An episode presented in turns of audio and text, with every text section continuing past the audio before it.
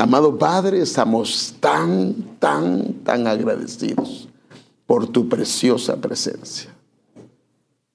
Señor, que en esos momentos hermosos nuestros ojos se abran, nuestros sentidos espirituales se activen, que nuestro olfato, Señor amado, nuestro tacto, Señor, todo se active para que podamos contemplar la hermosura, la belleza, la gloria de estar en tu presencia y en la adoración. Que podamos ver tus vestidos resplandecientes, Señor, y tu gloria, tu gloria, Señor, por favor. Señor, damos gracias por permitirnos hablar sobre tu palabra. Damos gracias, Señor, por el privilegio que me das, Señor, de poder compartir con tu pueblo y por la paciencia que le pones a tu pueblo de poder escucharnos, Señor. Dame la gracia, dame la sabiduría, dame el entendimiento, dame la unción que solo viene de ti para explicar tu palabra, Señor. En el nombre de Jesús lo pedimos. Amén. Como recuerda, el día domingo empezamos este tema que se llama llamados, escogidos y fieles. Y la Biblia en muchas áreas nos da las características de la novia. Y eso lo sabe usted porque usted ya lleva algunos años en el camino del Señor. Pero cuando el Señor regresa, cuando está lo peor de la gran tribulación, o sea, al final de la gran tribulación, él viene a pelear con la bestia y con todos esos. Y los santos, la iglesia, viene con él. Y la Biblia describe, eh, en cierto sentido, qué es lo que son ellos. Entonces, por ejemplo, Apocalipsis 17 del 13 al 14, quiero hacer un pequeño repaso para encaminarnos.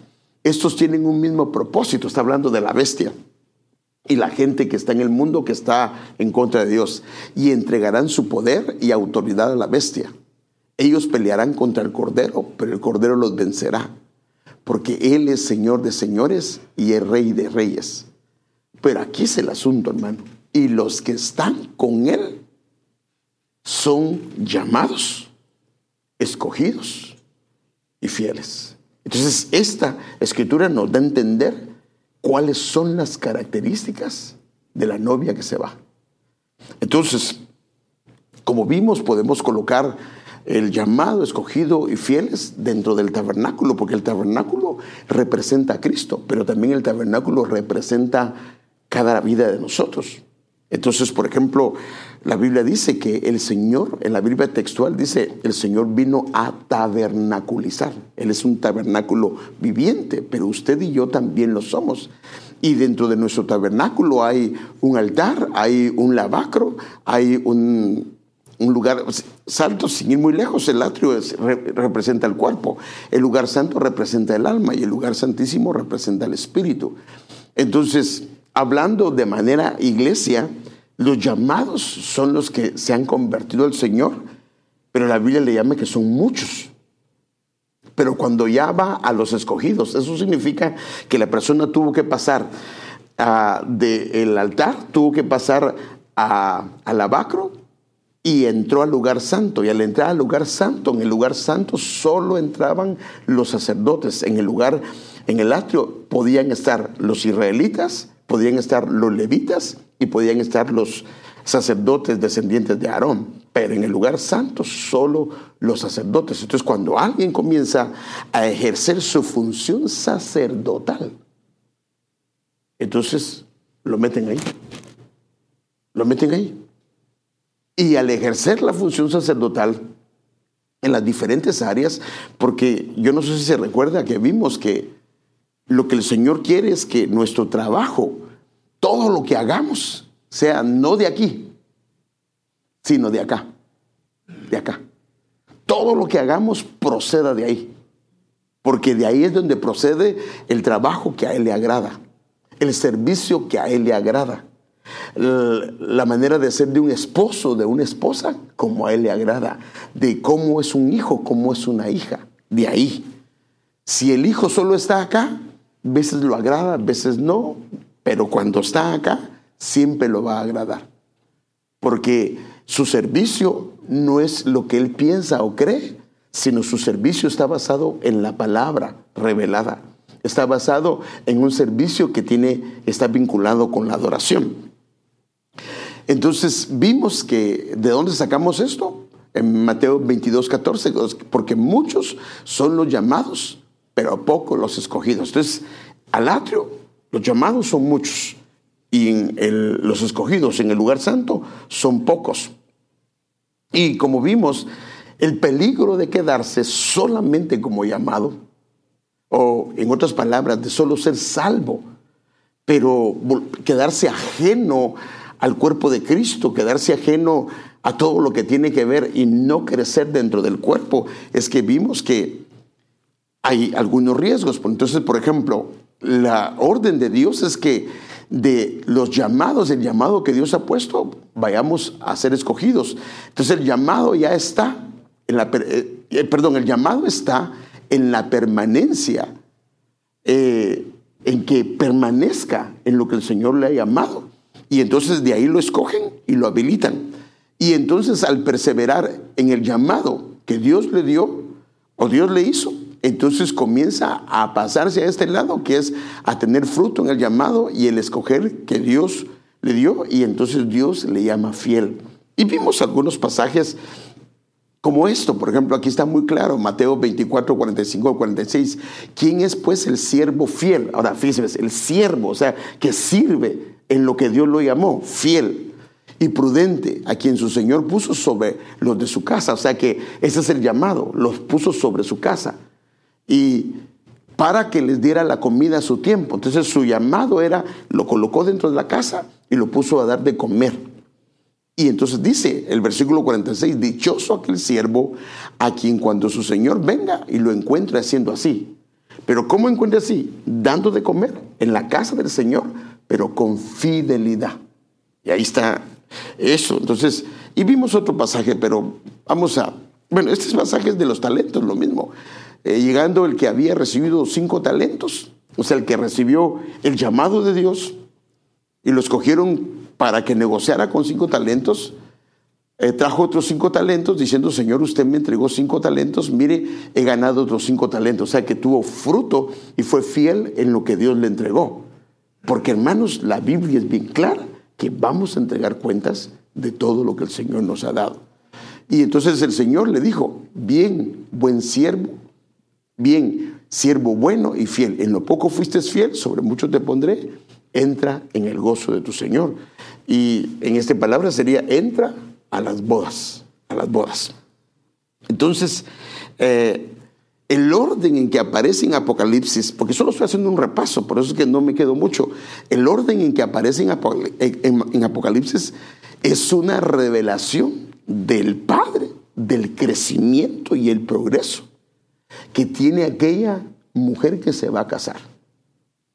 Aquí está clarito, hermano. Debe de pasar por este proceso. Si solo se queda como llamado de Dios y no va al escogido y no va a la parte de fiel, discúlpeme, no es novia. Y le va a tocar que lavar sus vestiduras en la, en, la tribulación, en la gran tribulación. Pero eso no es lo que quiere el Señor. Por eso es que el Señor viene y nos revela los detalles de que es lo, cómo se viste la novia, cuáles son sus vestiduras de la novia. Entonces, ¿qué pasa si la persona se queda solo como llamado? Ya vimos que hay riesgos. Por ejemplo, eso lo vimos rápidamente, que los muchos traspasan los límites. Los muchos huyen del Señor. Los muchos caen, los muchos son negativos. Los muchos no celebran la Pascua del Señor, los muchos no se han santificado, los muchos se vuelven enemigos de aquellos que reconstruyen los muros del Señor. Y eso solo vi, ni siquiera me he concentrado en eso, solo lo estoy mostrando.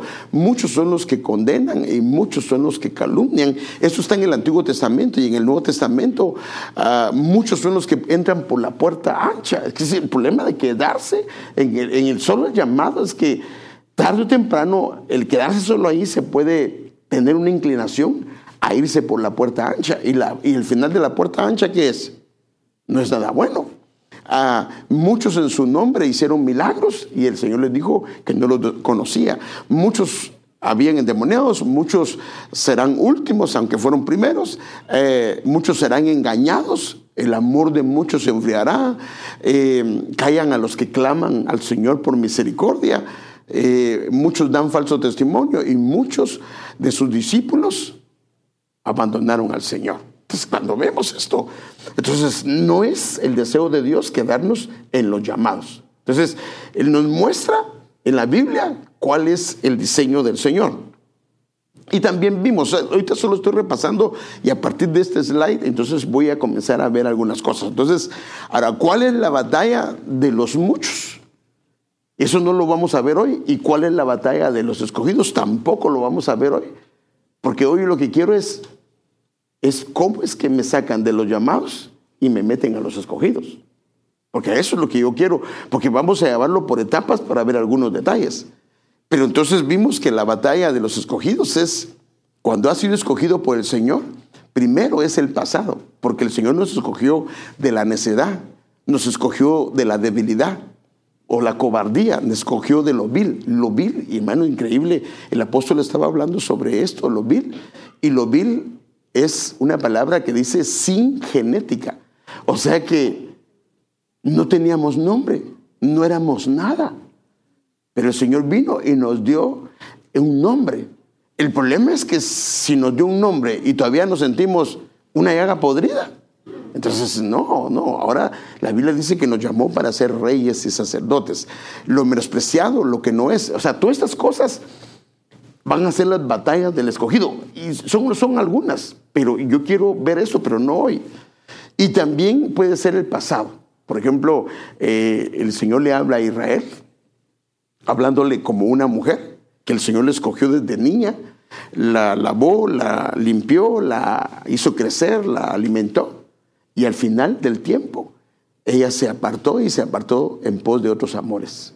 Y el Señor le dice, tu origen fue que tu padre fue amorreo y tu madre eretea. Y ese era el origen y estaba repercutiendo sobre él. Pero los escogidos tienen otro problema, el entorno.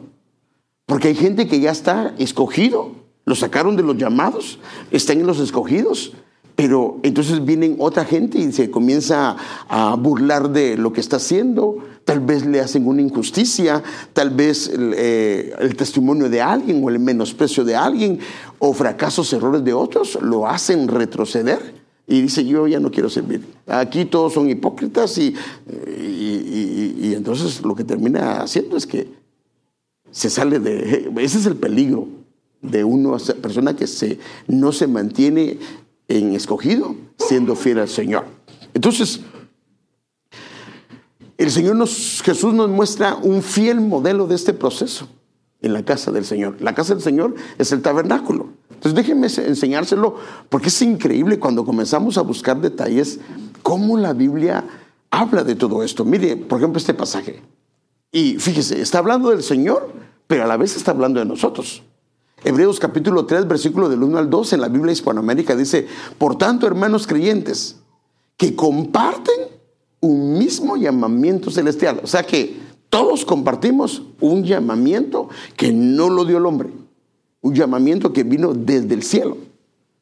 No pierdan de vista a quien han sido, no pierdan de vista a quien ha sido enviado como sumo sacerdote de la fe que profesamos, me refiero a Jesús modelo de fidelidad. O sea que él fue, por eso la Biblia dice que él fue enviado por el Padre. Eso significa que fue llamado por el Padre y fue enviado. Hay una parte en Isaías que eh, dice el Padre hablando proféticamente, ¿a quién enviaré? ¿A quién enviaré? ¿A quién enviaré?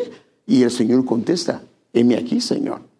Entonces él viene y él fue un modelo de fidelidad. Mire cómo dice la Reina Valera 2020. Él es fiel al que lo llamó. Así lo dice. O sea que, o sea que fue llamado. El Señor lo escogió, por supuesto, y fue fiel al llamamiento. Y la parte dos, al que Dios constituyó en tal cargo, esto es la función que él iba a ejercer, como lo fue también Moisés en todo lo referente a la casa de Dios. Pero note, a la casa de Dios, porque ese es el tabernáculo. Ahora, Moisés fue fiel en el llamado que Dios le hizo para su casa. Otro ejemplo también. Entonces vemos al Señor Jesús comparándolo con su pueblo que tiene un llamamiento, pero el Señor Jesús también habla de Moisés con respecto a esto. Hebreos capítulo 3, versículo 4 al 5. Porque toda casa es hecha por alguno. Y estamos conscientes que estamos hablando del tabernáculo. Esto, eh, estamos bien conscientes de eso porque Moisés eh, erigió el tabernáculo y Salomón erigió el templo. Que las estancias son las mismas, pero hay algunas diferencias, pero el concepto, el propósito es el mismo. Entonces, porque toda casa es hecha por alguno, pero el que hace todas las cosas es Dios. Moisés, ahora fíjese qué tremendo. Moisés significa sacado del agua, o sea que fue, y sabe que la Biblia cuando habla de agua, o cuando habla de agua, habla de la palabra, pero también cuando habla de agua y habla de cantidades, habla de multitud de gentes. Entonces Moisés fue sacado de los llamados, de la, donde está la multitud. Fue fiel en toda la casa de Dios como siervo. O sea, su llamado era que fuera un siervo y él fue fiel. La Biblia da testimonio que fue llamado, fue escogido y fue fiel en lo que Dios le dio para testimonio de lo que se iba a decir más tarde. O sea que podemos ver este modelo en varias partes de la escritura. Pero solo estoy, esto, esto no es un repaso porque no lo habíamos visto. Pero yo quiero entrar a cómo nos pasamos de llamados a escogidos. Romanos 8, 29 al 30. También esto lo hemos usado eh, para hablar de la preexistencia, lo que se debe de hacer aquí en la tierra para llegar al cielo. Entonces, la parte tierra, porque la tierra es un lugar intermedio el, cielo, cuando éramos en calidad de espíritus, estamos en su presencia, pero en la tierra es un lugar intermedio donde se va a evaluar, se nos va a medir para lo que vamos a hacer o ocupar en el cielo. Y esto es un pasaje famoso. A quienes Dios conoció de antemano, los destinó igualmente desde un principio a reproducir en ellos mismos los rasgos de su Hijo. El llamado es para que seamos como su Hijo. De modo que él fuese el primogénito entre muchos hermanos. Pero aquí, este es el versículo 30. Y a quienes Dios designó desde un principio, también lo llamó. Aquí, puede ver, o sea que nosotros desde la eternidad tenemos un llamamiento. También lo llamó.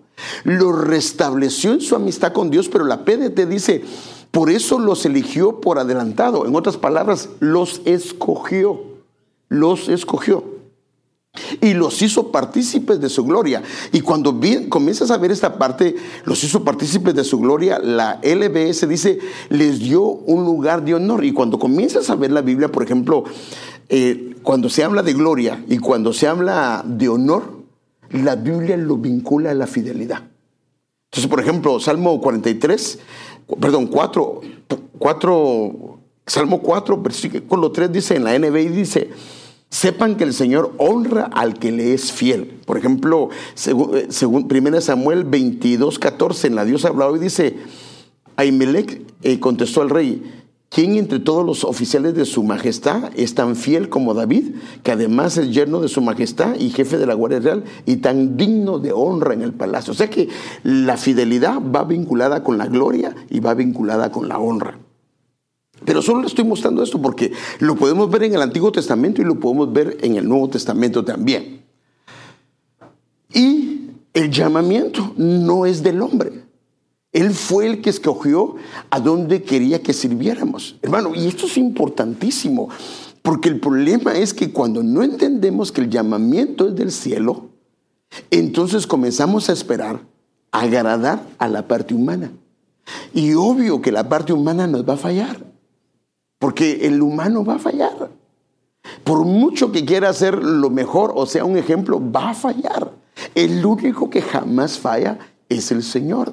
Y por eso es que cuando entendemos que el llamado es de Él y que fue Él el que nos puso dentro del cuerpo y con una función específica, entonces sí es cierto que trabajamos bajo una cabeza, bajo una autoridad, pero todo nuestro servicio no es para agradar a un hermano o a una hermana, sino es para agradarlo a Él. Pero esto lo entendemos si entendemos que hay un llamado santo, o sea que el llamado no es humano. Segundo Timoteo 1.9 dice, Él nos ha salvado y nos ha llamado. Ahora, ¿ves? Nos, ¿Cómo nos ha llamado? Con un llamamiento santo. O sea, que el llamamiento que tenemos, eh, la posición, el lugar que tenemos es santo porque procedió del Padre. La Reina Valera 2020 dice, y nos llamó a una vocación santa, o sea que donde Él nos colocó es el lugar donde Él nos quiere. Y ese es el problema. Cuando nosotros comenzamos a querer ocupar un lugar que Dios no nos llamó. Debe de ser lo que Dios nos llamó. Y si no sabemos, hay que preguntarle, porque Dios sí quiere que sepamos a qué Él nos llamó. Esto es importante. No según nuestras obras, sino según su propósito. Eh, él tiene un propósito para nosotros y según la gracia que nos fue dada en Cristo Jesús desde la eternidad. Aquí es donde yo quiero empezar, es donde yo quiero, le, le repasé todo esto para que pudiera ver algo.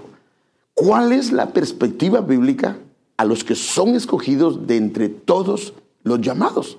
Porque esa es la parte que tenemos que ir, porque si la Biblia dice que son los... O sea, mire, pues, por ejemplo, en la iglesia, ¿qué hay más?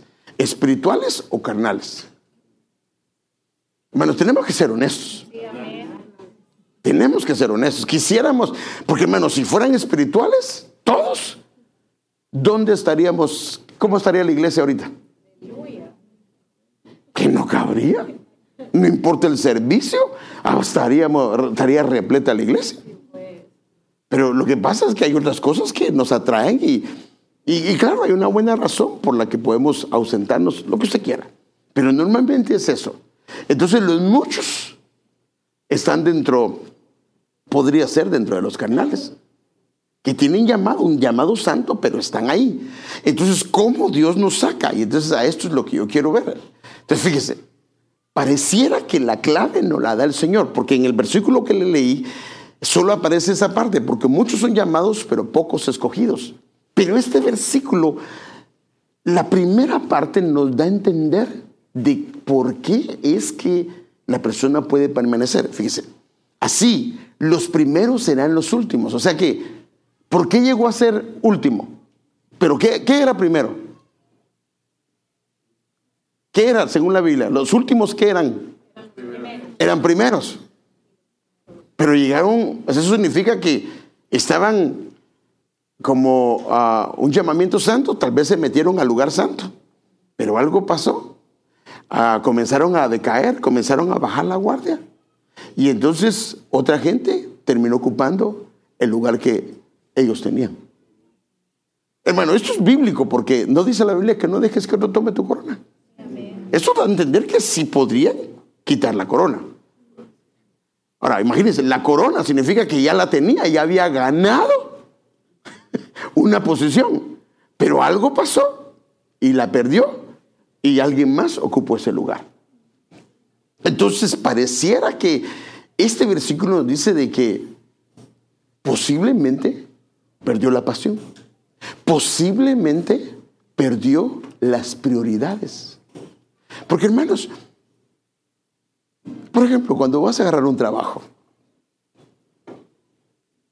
¿qué si el trabajo me dicen, está bonito el trabajo, pero lo único es que ya no vas a poder ir a la iglesia, tal vez de vez en cuando.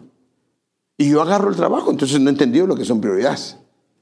Pero si yo digo, no, no, no, y trato de negociar para ver cómo, de qué manera puedo tener chance de estar yendo a la iglesia y no dejar eso. Entonces yo entiendo cuáles son mis prioridades. Entonces, sí es importante las prioridades. Muy probablemente estos primeros estaban apasionados, tenían sus prioridades. Nunca se me olvida, nunca se me olvida eso porque estábamos en una célula ahí en, Los Ángeles, en, la ciudad de Norwalk, Santa Fe Spring, perdón. Y en esa célula que yo tenía cargo, una hermana se volvió al Señor porque se había apartado. Y me impresionó y me quedó grabado. Porque eso es lo que pasa cuando una persona se vuelve al Señor. Dijo, yo ya ordené mi calendario. Y los días del Señor los tengo apartados. Esos no los puedo tocar. Y los que estaban antes. Ella se volvió al Señor y ordenó su, su, horario. Dijo, no, no, no, esto no es negociable. Entonces, por eso es que es importante esto. Pero bueno, a esto es lo que quiero llevar. Entonces, La Biblia dice que hay muchos llamados, llamados son muchos, escogidos, perdón, aquí me equivoqué, escogidos son pocos y los fieles son menos. Entonces, aquí, perdón, ahí me corrigen esa parte. Mejor déjenme, lo voy a corregir una vez porque yo sé que lo están viendo en la...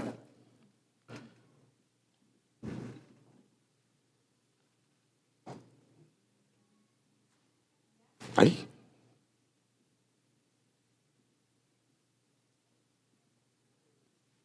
Ahí está. Ahí está. Entonces, los llamados son muchos, los escogidos son pocos y los fieles son menos. Ahora, la fidelidad en la permanencia y perseverancia para los que fuimos escogidos. Entonces, por ejemplo, bueno, primero aquí, estamos entre los muchos. La permanencia, entonces lo que yo puedo ver en la escritura es que la permanencia, la unidad en el cuerpo y el discipulado es lo que me llevan a ser escogido. Y hay varios ejemplos. Por ejemplo, el Señor dijo, subió a orar y cuando Él bajó del monte dice que a los que han permanecido con Él, Él los escogió. O sea, ¿qué habían hecho? Permanecido con Él. Andaban para arriba y para abajo y andaban varios. Pero cuando de repente vino Él, oró y escogió de entre los que le seguían, escogió. Entonces, tiene que haber permanencia se debe de unir al cuerpo de Cristo. Eh, acuérdense que algunos, eh, sus palabras fueron ofensivas y dijo, así dice la Biblia, y es Juan capítulo 6, versículo 66. Y muchos de sus discípulos lo abandonaron, se quedaron únicamente con esta parte, lo abandonaron. Y habla de discípulos. Pero entonces el Señor le pregunta a los que escogió, ¿ustedes me quieren dejar también? ¿Y qué dicen ellos? Señor, Sí, las palabras no las entendemos tan pesadas, porque es lo que les decía, ustedes tienen que comer mi carne. Ahora, para nosotros comer carne no es tanto problema, pero él está hablando de su carne y los judíos no podían comer carne menos de humano. Y menos beber la sangre, dice, y, me tienen, y se tienen que beber la sangre. Entonces, eso fue un choque. Y los apóstoles también se quedaron, pero él dijo, no, no, no, solo tú tienes palabras de vida eterna y, y aunque no entendían, se quedaron. Entonces, debe haber, se unieron al cuerpo y, esta es la parte que yo más quisiera tratar. Y luego, estando ya como escogidos, la fidelidad y en la permanencia y perseverancia en lo que Dios los llamó fue lo que los metió a ser escogidos. Entonces, de esto es lo que yo quiero hablar hoy, de todo lo que les he dicho. Entonces, mire que Aquí, veamos, Hebreos capítulo 10, versículo 23 al, al 25. Mantengamos fielmente la esperanza que profesamos o fielmente la esperanza de nuestro llamamiento o nuestra vocación. Porque quien ha hecho la promesa es fiel, o sea, Él es fiel. Y estimulémonos mutuamente en la práctica del amor y de las buenas obras, que nadie deje de asistir a las reuniones de su iglesia como algunos tienen por costumbre. Al contrario, anímense unos a otros, tanto más cuando ustedes eh, están viendo que se está acercando el día. Entonces, ¿cómo nosotros nos mantenemos fieles? ¿Cómo nosotros somos escogidos? Cuando nosotros comenzamos a perseverar. Déjenme darle un ejemplo. Por ejemplo, usted está en la universidad y le toca que presentar una tarea que esa, de esa depende eh, los créditos que usted necesita para ganar una clase. Y le permiten poder escoger gente que le pueda ayudar. ¿A quiénes va a escoger? ¿A los que no van a la escuela? ¿A los que no presentan sus tareas? ¿O va a escoger a los que sabe que están estudiando, van bien en sus calificaciones? Pues seguro que va a escogerlos a ellos, porque lo que quiere es ganar el examen. Entonces, nosotros no vamos a escoger a la gente que no persevera en una iglesia.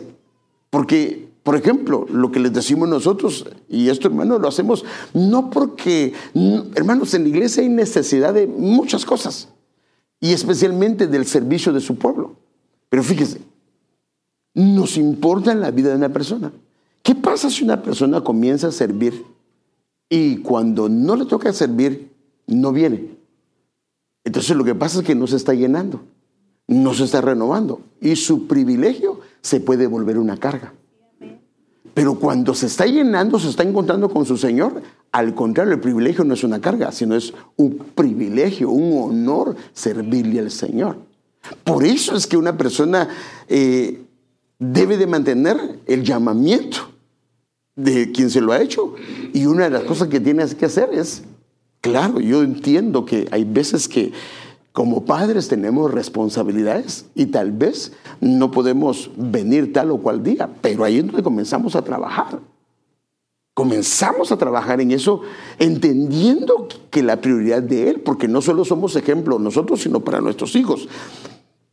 Entonces, ejemplos de la palabra permanencia en la Biblia. Entonces, mire, pues, esto está tremendo, hermano, mire. Y la Biblia lo compara con la vid. Aparece la palabra permanecer 119 veces en todo el Nuevo Testamento. Pero es increíble que en el capítulo este, el 15, aparece 11 veces y el 11 nos habla de purificación. Permanezcan en mí, en Cristo, en medio de su pueblo, y yo en ustedes como el, sarmiento, está hablando de la vid, no puede dar fruto por sí mismo si no permanece en la vid. Así tampoco ustedes si no permanecen en vid. O sea que si no se permanece, si no hay una permanencia constante, no se puede dar fruto. Y luego vamos a hablar de la perseverancia, pero eso no hoy. Yo soy la vid, ustedes los sarmientos, el que permanece en mí y yo en él, ese da mucho fruto. ¿Y por qué viene el Señor? Por fruto. Por fruto. Él viene por fruto. Yo ya les he explicado de que había una orden para cuando el pueblo de Israel iba a pelear. Por ejemplo, haga de cuenta que esa ciudad, ellos la tenían que invadir. Dice que tremendo. La tenían que invadir. Entonces ellos venían y la sitiaban. Sitiaban es que le ponían una especie de cerco alrededor. Pero como ellos hacían tarimas para, porque como las ciudades estaban amuralladas y necesitaban hacer tarimas o armas de guerra de madera para, para poder hacer caer las puertas o para subirse las rampas o para subirse dentro de los muros. Y el Señor les da una orden y les dice, cuando vayan a hacer eso, no agarren ningún árbol frutal para hacer armas. armas. Agarren todo árbol que no tiene fruto. O sea que un árbol que no tiene fruto, lo agarran para hacer armas. Mira qué tremendo. Un árbol que no tiene fruto, ya está crecido, pero no tiene fruto, lo comienzan a utilizar para hacer armas, para pelear. En cambio, el árbol que tiene fruto lo usan para comer. Y la orden de Dios es, al que tiene fruto, no lo pueden usar para, para armas. Entonces, fíjense, si alguien no permanece en mí, es echado fuera como un sarmiento y se seca y lo recogen, los echan al fuego y, serán, eh, y, se quema. Sigo leyendo, versículo 7, si permanecen en mí, ahora mire todas las palabras, todas las, todas las veces que aparece la palabra permanecer. Si permanecen en mí y mis palabras permanecen en ustedes. O sea que tiene que ser una persona que esté llenándose de la palabra del Señor. Pidan lo que quieran y les será hecho. En esto es glorificado mi Padre, en que den mucho fruto. Y así prueben que son mis discípulos. Hermanos, si nosotros damos frutos o queremos dar frutos sin permanecer en Él, serían por nuestras fuerzas humanas. No, nuestro fruto solo puede venir de la permanencia en Él, porque el fruto que Él quiere no es mi fruto humano, sino es el fruto de permanecer en su presencia. Porque los frutos humanos pueden inclusive tener sabores que a Él no le agradan, sino tiene que ser de la vid, de la savia de, que sale de la vid. Como el Padre me ha amado, así también yo os he amado, permanezcan en mi amor. Si guardan mis mandamientos, permanecerán en mi amor, así como yo he guardado los mandamientos de mi Padre y permanezco en su amor. Fíjense, permanecen en su palabra, permanecen en su amor, permanecen en la vid y, al permanecer, entonces la savia o, la sangre de la vid comienza a fluir sobre todos. Y entonces el fruto que dan es un fruto que viene desde la misma raíz. O sea, le estoy mostrando esto. Ahora, fíjese, este mismo pasaje, mire lo que dice el... Esto yo creo que lo habíamos leído, déjeme ver. Ahí está, ahí está. Perdón, este, ese era el versículo 4, versículo 7, pero son los mismos. Pero este es el versículo 16. Ahora mire, hablando en ese mismo contexto, porque es el mismo capítulo 15. Ustedes no me escogieron a mí. Ahora mire lo que dice, hermano. O sea que el escoger tiene que ver con permanencia. Ustedes no me escogieron a mí, sino que yo los escogí a ustedes.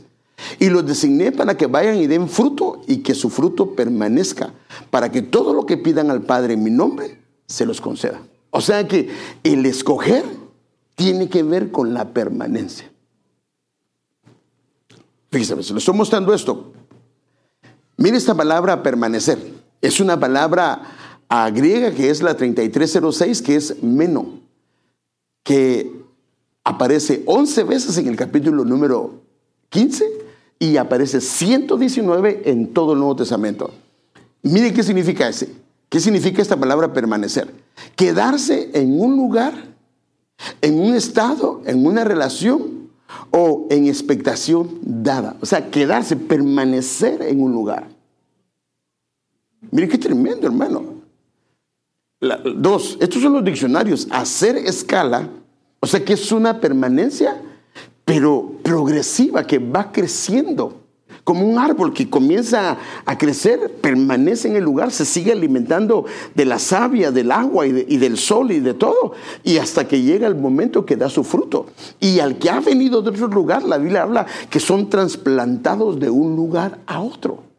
Ahora, esto lo he explicado ya varias veces. Hay diferentes tipos de traslados, y esto es importante entenderlo. Uno, una persona puede ser arrancada de un lugar. ¿Eso qué significa? Que, por ejemplo, tuvo problemas con un hermano mm, y ya no lo quiere ver, o una hermana, o una familia no la quiere ver. Y entonces se, siente tan opresionado y se termina yendo de la iglesia. Pero los problemas lo sacaron. Oh, ¿y qué pasó? Salió arrancado del lugar pero el problema de ser arrancado es que sus raíces se quedaron parte en el lugar. Fíjese qué tremendo. O sea, no se cortó, no se cortó debidamente y sus raíces quedaron afuera. Cuando va a la otra iglesia, entonces sus raíces tienen que ser cortadas. Fíjese qué tremendo, de un árbol. Abrirse un agujero, o sea, darle un lugar en la casa del Señor. Cortarle las raíces, meterlo y esas heridas van a sanar. Pero ¿qué pasa si no se hace de la manera correcta? El árbol queda sus raíces por fuera. Y entonces, ¿qué pasa cuando un árbol queda sus raíces por fuera? Alguien se acerca a él o y se para en su raíz, lo ofende, lo hace sentir mal. Entonces, y por eso es que, eh, como lo están lastimando, otra vez viene y sale del lugar y se va a otra congregación porque sus raíces tienen que ser cortadas. Esa es la manera correcta. Y en, los árboles el Señor nos da una enseñanza. Y el otro es que es trasplantado, que lo mismo, le cortan su raíz, es trasplantado por el Señor, lo coloca en un lugar y si ya viene dando frutos, solo es cuestión, fíjese pues, que las raíces se ubiquen en el lugar donde están, reciban el agua del lugar donde están traen sanidad a las raíces y ese árbol si se va dando fruto, tiene que dar fruto. Pero ¿qué pasa si el árbol estaba dando fruto acá y viene acá y no da fruto? ¿Algún problema hay? Porque tiene que dar fruto. ¿O no? ¿O no? Si un árbol está dando fruto, tiene que dar fruto. Sí, tiene que dar fruto. Entonces es permanecer, permanente, perseverar, persistir, posar, quedar, retener. Ok, esto es la permanencia. Ahora, fíjese qué tremendo, qué, qué, importante es no dejando de congregarnos. Mire la importancia que hay, porque tiene algo que ver con que nos saquen del lugar de llamados para meternos a los escogidos. Pero también es la unidad del cuerpo. Por ejemplo, en cambio, hablaremos la verdad con amor y así creceremos en todo sentido hasta que parecernos más y más a Cristo. Tenemos que unirnos al cuerpo. Porque Él es la cabeza, pero la única manera que nos vamos a parecer a Cristo es metiéndonos dentro del cuerpo. Pero ¿esto qué significa? Que yo tengo que participar con el cuerpo. Por ejemplo, hay actividades de coinonía y no se queda. ¿Cómo va a conocer a la gente? Termina el servicio y se va. ¿Cómo va a conocer a la gente? ¿Cómo va a amar al pueblo? ¿Cómo se va a involucrar? Y acuérdense que dentro de la doctrina tenemos siete bautismos y uno de ellos es un bautismo dentro del cuerpo. Un bautismo en la palabra, un bautismo del Espíritu Santo, un bautismo eh, de arrepentimiento y todo eso que usted lo conoce. Entonces, necesitamos meternos dentro del cuerpo. Entonces tenemos que unirnos al cuerpo. Pero para unirnos al cuerpo necesitamos participar de lo que el cuerpo hace. Porque si somos una mano y nos metemos dentro del cuerpo, ya la mano está metida dentro del cuerpo. Pero la mano necesita ejercitarse. Y si no se ejercita, esa mano se puede quedar seca, aún dentro del cuerpo. Está comiendo, está comiendo de, de todo lo que sale del corazón, de todo lo que el hombre come, pero esa mano está seca. Necesita activarse. O sea, no solo es pegarse al cuerpo, sino activarse dentro del cuerpo. Él hace que todo el cuerpo encaje perfectamente y que cada parte, al cumplir con su función específica, tenemos una función específica, aunque podemos servir en, diferentes áreas, ayuda a que las demás se desarrollen y entonces todo el cuerpo crece y está sano y lleno de amor. Entonces cuando comenzamos a hacer nuestra función, crecemos nosotros y ayudamos a crecer a los demás que están dentro del cuerpo. Ahora fíjese qué tremendo. Pero si no crecemos? afectamos el crecimiento de los demás. Por ejemplo, viene ella y el Señor la puso en un área bonita. Está muy feliz de que la pusieron ahí. Yo, ese lugar lo pusieron. Si ese lugar es el que todo el mundo no quiere. Ella estaba bien feliz porque la, que la pusieron en el área donde quiere servir.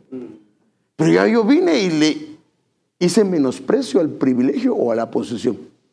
Y tal vez ella dice, ah, no, pastor, ¿sabe qué? Mejor déme otro lugar. Porque el que me dieron es el del menosprecio, que no, no, quiere nada, nadie ahí. Pues no, no. Todo, eh, cualquier parte del cuerpo es importante. Entonces, pero lo que quería llevarlo es a esta parte, porque, pero os quería mostrar la permanencia, la unidad al cuerpo, y obvio que tiene que estar pegado al cuerpo, pero todo lo que lo estoy llevando es para esto, porque de hecho de esto quería tratar. El ser discipulado. La parte que nos lleva de los llamados a los escogidos. Aquí, perdón, es, que tengo que arreglar ese slide también. Es el ser discipulado. Los demás también, pero déjenme mostrárselo rápidamente. En esos días Jesús se fue al monte a orar y pasó toda la noche en oración a Dios. Cuando se hizo de día, Mire qué hace. Llamó a quienes. No a el pueblo. Llamó al, a sus discípulos y escogió. Entonces, ¿cómo se sale de los llamados? Siendo discípulo. Y al ser discípulo, entonces escoge. Esto es importante, hermano, porque ¿por qué la importancia de la doctrina? Ahora, si usted no quiere en la doctrina es porque usted no quiere. Porque hay diferentes maneras de estar en la doctrina. Por ejemplo, eh, el hermano Alex y la hermana Sandrita han sido fieles en eso. Ellos están todos los martes aquí eh, eh, de 7 a 8 y de 8 y 10 a, a 9 y tanto. Y si alguien no puede venir, puede llevarla en su casa. Hay maneras de hacerlo. Hay maneras de ser discipulado. Entonces, la manera es esta. Llamó y eso el Señor me lo hizo entender. Pero aquí nos llamó a sus discípulos y entonces escogió. Claro, aún de los escogidos, vemos que aún hay batallas que hay que pelear, pero, pero los pocos, es, mejor estar en los pocos y no en los muchos. Déjenme mostrarle otro versículo. Viene, había, el primer problema que había en la iglesia primitiva, usted sabe que era que la gente se comenzó a quejar que a las viudas de los griegos no los atendían. Y entonces los apóstoles llenos del Espíritu Santo dieron un consejo. Y es este. Entonces los dos se convocaron a la congregación. ¿De quiénes? de los discípulos y dijeron, no es conveniente que nosotros descuidemos la palabra de Dios para servir las mesas. Por tanto, hermanos, escojan de entre ustedes, de entre los discípulos. O sea que muchos son los llamados y pocos los escogidos porque no se quieren discipular, no quieren permanecer, no quieren unirse al cuerpo. Entonces, para que sean escogidos, tienen que, eh, yo creo que ha de haber más, pero por lo menos encontré esas tres permanecer, congregarse, unirse al cuerpo. Pero imagínense que yo digo, es que yo no puedo trabajar con ella. Si me ponen a servir, pero solito, solito, porque yo, eh, la gente cuando trabaja conmigo me echa a perder mi trabajo. Mm, pues entonces enseña si es bueno para eso, enséñale a los demás. No hacía eso el Señor. Eh, ¿Qué hacía para cuando podían arar la tierra? Ponían a un buey viejo. Hermano, eso no lo digo yo, lo dice la Biblia con un buey joven. O sea, ¿qué tenía que hacer el viejo? Comenzar a ponerle y, patadas, ¿me vas a quitar mi puesto? No, no. Le enseñaba al buey joven para que él comenzara a arar la tierra. Entonces vemos este principio que dentro de los discípulos es donde se escoge. Entonces, ¿qué hay que hacer? Discipulado. Entonces, déjeme ver eh, entonces el redil, el rebaño, es donde se aprende. Ahora, esta es la razón, porque el redil y el rebaño es donde se aprende a escuchar y a reconocer la voz de Dios. Entonces Dios viene y pone a pastores, apóstoles o lo que el Señor quiera poner en una congregación. Y la razón que lo hace es porque los pastores tenemos la finalidad de abrir el oído de su pueblo para que su pueblo aprenda a escuchar a su Señor. Pero para eso tiene que pertenecer a un redil. Ah, pues que la oveja dice, ah, no, no, no, pero es que no me gusta aquí y, de vez en cuando voy a llegar. ¿Así son las ovejas? No, las ovejas. ¿Cada cuánto están en el redil? Es más, si no están en el redil, ¿qué peligro corren? Que se las coman. Te fíjese, déjeme verlo. Mire, Salmo 78, del 70 al 71. Escogió a su siervo David y lo llamó del redil. ¿De dónde lo llamó? Y entonces lo escogió. Tomó a David de donde cuidaban las ovejas y a los corderos. Es más, por ejemplo, en la iglesia, creo que en Benecer, Guatemala también, pero creo que en la iglesia del apóstol Germán, ¿sabe cómo le llaman a la clase de discipulado, la primera? Corderitos porque el corderito es el más pequeño. Y lo convirtió, ahora fíjese, lo, lo, llamó del redil, lo escogió de donde cuidaban las ovejas y a los corderos, o sea que estaba discipulando, discipulándose, y lo convirtió en el pastor de los descendientes de Jacob. Ese es el llamado que Dios tenía. Pero mire esta parte. Esta parte cuidaba, es la palabra ul, que significa mamar, chupar es decir, dar leche. ¿A qué se refiere esto? Doctrina. Doctrina. ¿Sí o no?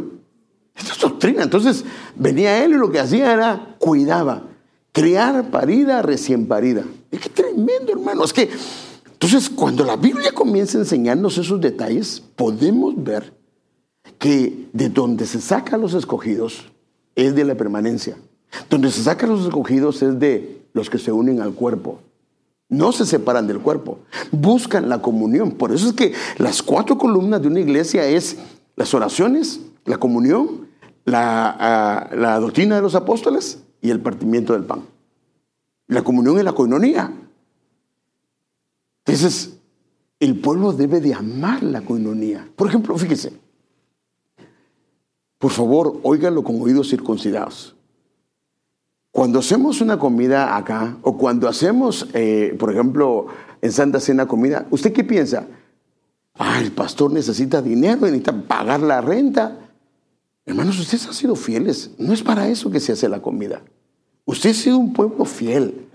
Y gracias a la fidelidad de ustedes, aquí se pagan todos los gastos. Todo se paga. No es para eso. No es para eso. La idea de las comidas los viernes, la idea de las comidas en Santa Cena es para que el pueblo tenga un día para compartir. Ahora, la idea no es sentarme siempre con los mismos. ¿Cuál es la idea de la coinonía? Por ejemplo, hoy me siento con Martín, Raquel y su familia. Y la otra vez me, siento con uh, Lala, hermano José, eh, con Alicia y su familia. La otra vez me siento con la hermana Irma, porque entonces los voy conociendo y ellos me van conociendo. Así debe ser. Pero si me siento con los mismos siempre, ¿cómo vas a conocer? Tienes coinonía, pero lo correcto es conocer al pueblo. Te vas a asombrar cómo uno es bendecido cuando comienza a conocer al pueblo del Señor. Entonces, podemos ver esto. Entonces, el redil rebaño es donde se aprende a escuchar la voz de Dios por medio del pastor. Entonces, tengo otras ovejas que no son de ese redil y también a ellas debo de traerlas. Así ellas escucharán mi voz. y escuchar en la Biblia es sinónimo de obedecer. Y habrá un solo rebaño y un pastor. Y quiero terminar con esto.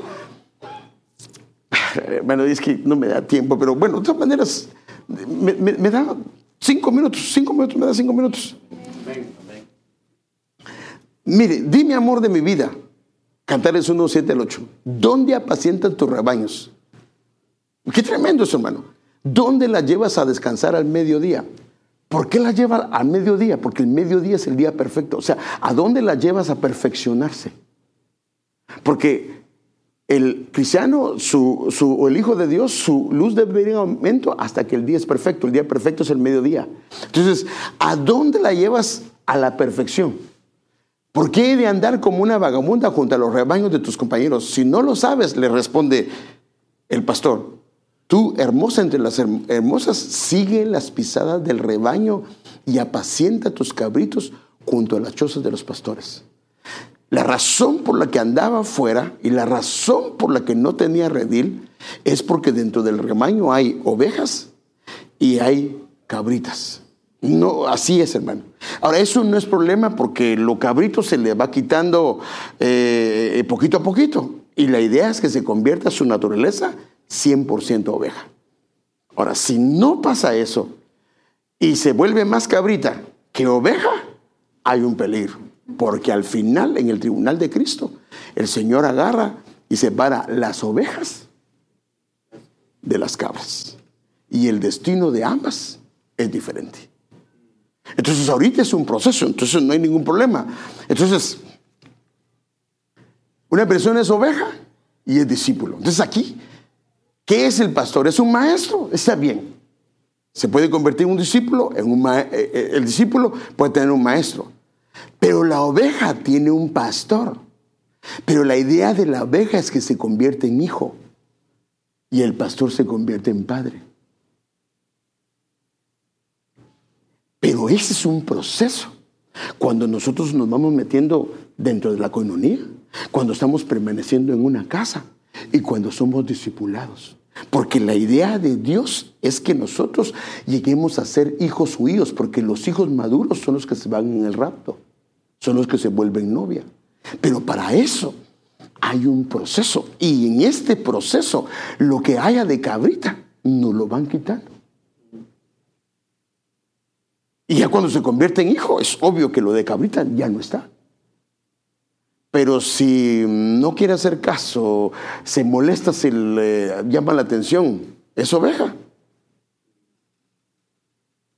Sí, sí lo es, pero tiene tal vez un poquito de cabrita, por eso es que no se quiere, ve para allá y ¿qué hace? Agarra para el otro lado.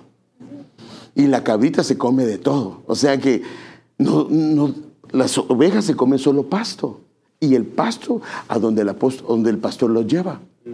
La cabrita se come de todo. O sea, en otras palabras, escucha por aquí, escucha por aquí, escucha por acá, y después anda confundido, anda confundida. ¿Pero por qué dicen eso? Pues está comiendo de todo. La oveja solo come de la casa y del lugar a donde el pastor la lleva. Bueno, bueno, eso vamos a dejarlo ahí, vamos a dejarlo ahí porque ya nos agarró el tiempo, pero entonces, hermanos, a ver, un pequeño examen. ¿Cómo salgo de los llamados y paso a los escogidos? Pero no, no me lea sus notas. A ver, mencióneme tres cosas. ¿Ah? Permanencia. siendo discípulo. ¿Y qué otro? Metiéndose dentro del cuerpo a través de la coinonía. Pastor, pero es que yo no me Mire, yo tengo como 20 chirices. Esos, eso si me, me, pongo a comer ahí, me van a dejar pobre. Hable con la pastora o hable con el encargado de talento. Hermano, si alguien no puede, por economía, se le ha ayudado. ¿Sí o no? ¿Sí o no? No, eso no es problema. Es que no es la idea, no es hacer dinero. Gracias al Señor, a veces queda dentro de esto y se compran ollas, se compran lo que sea, pero no es esa la finalidad. La finalidad es que participemos. Entonces imagínense, si hay economía y nunca se queda, entonces no hemos entendido lo que es esto.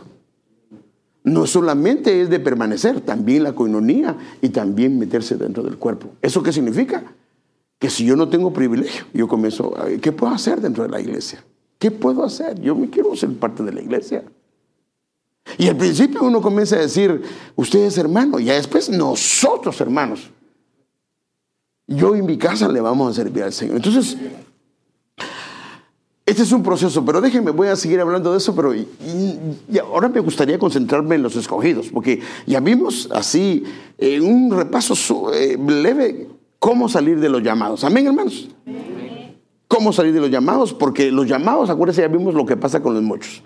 Ahora queremos enfocarnos en los pocos, en los escogidos y en la fidelidad. Y ahí queremos, con la ayuda del Señor, trabajar y si el Señor nos permite, comenzar a ver eso. Pero sentí que no era correcto irme de los escogidos a los fieles, sino que sentí que era correcto ver de dónde es que tenemos, cómo es que el Señor nos muestra en la Escritura que debemos de salir.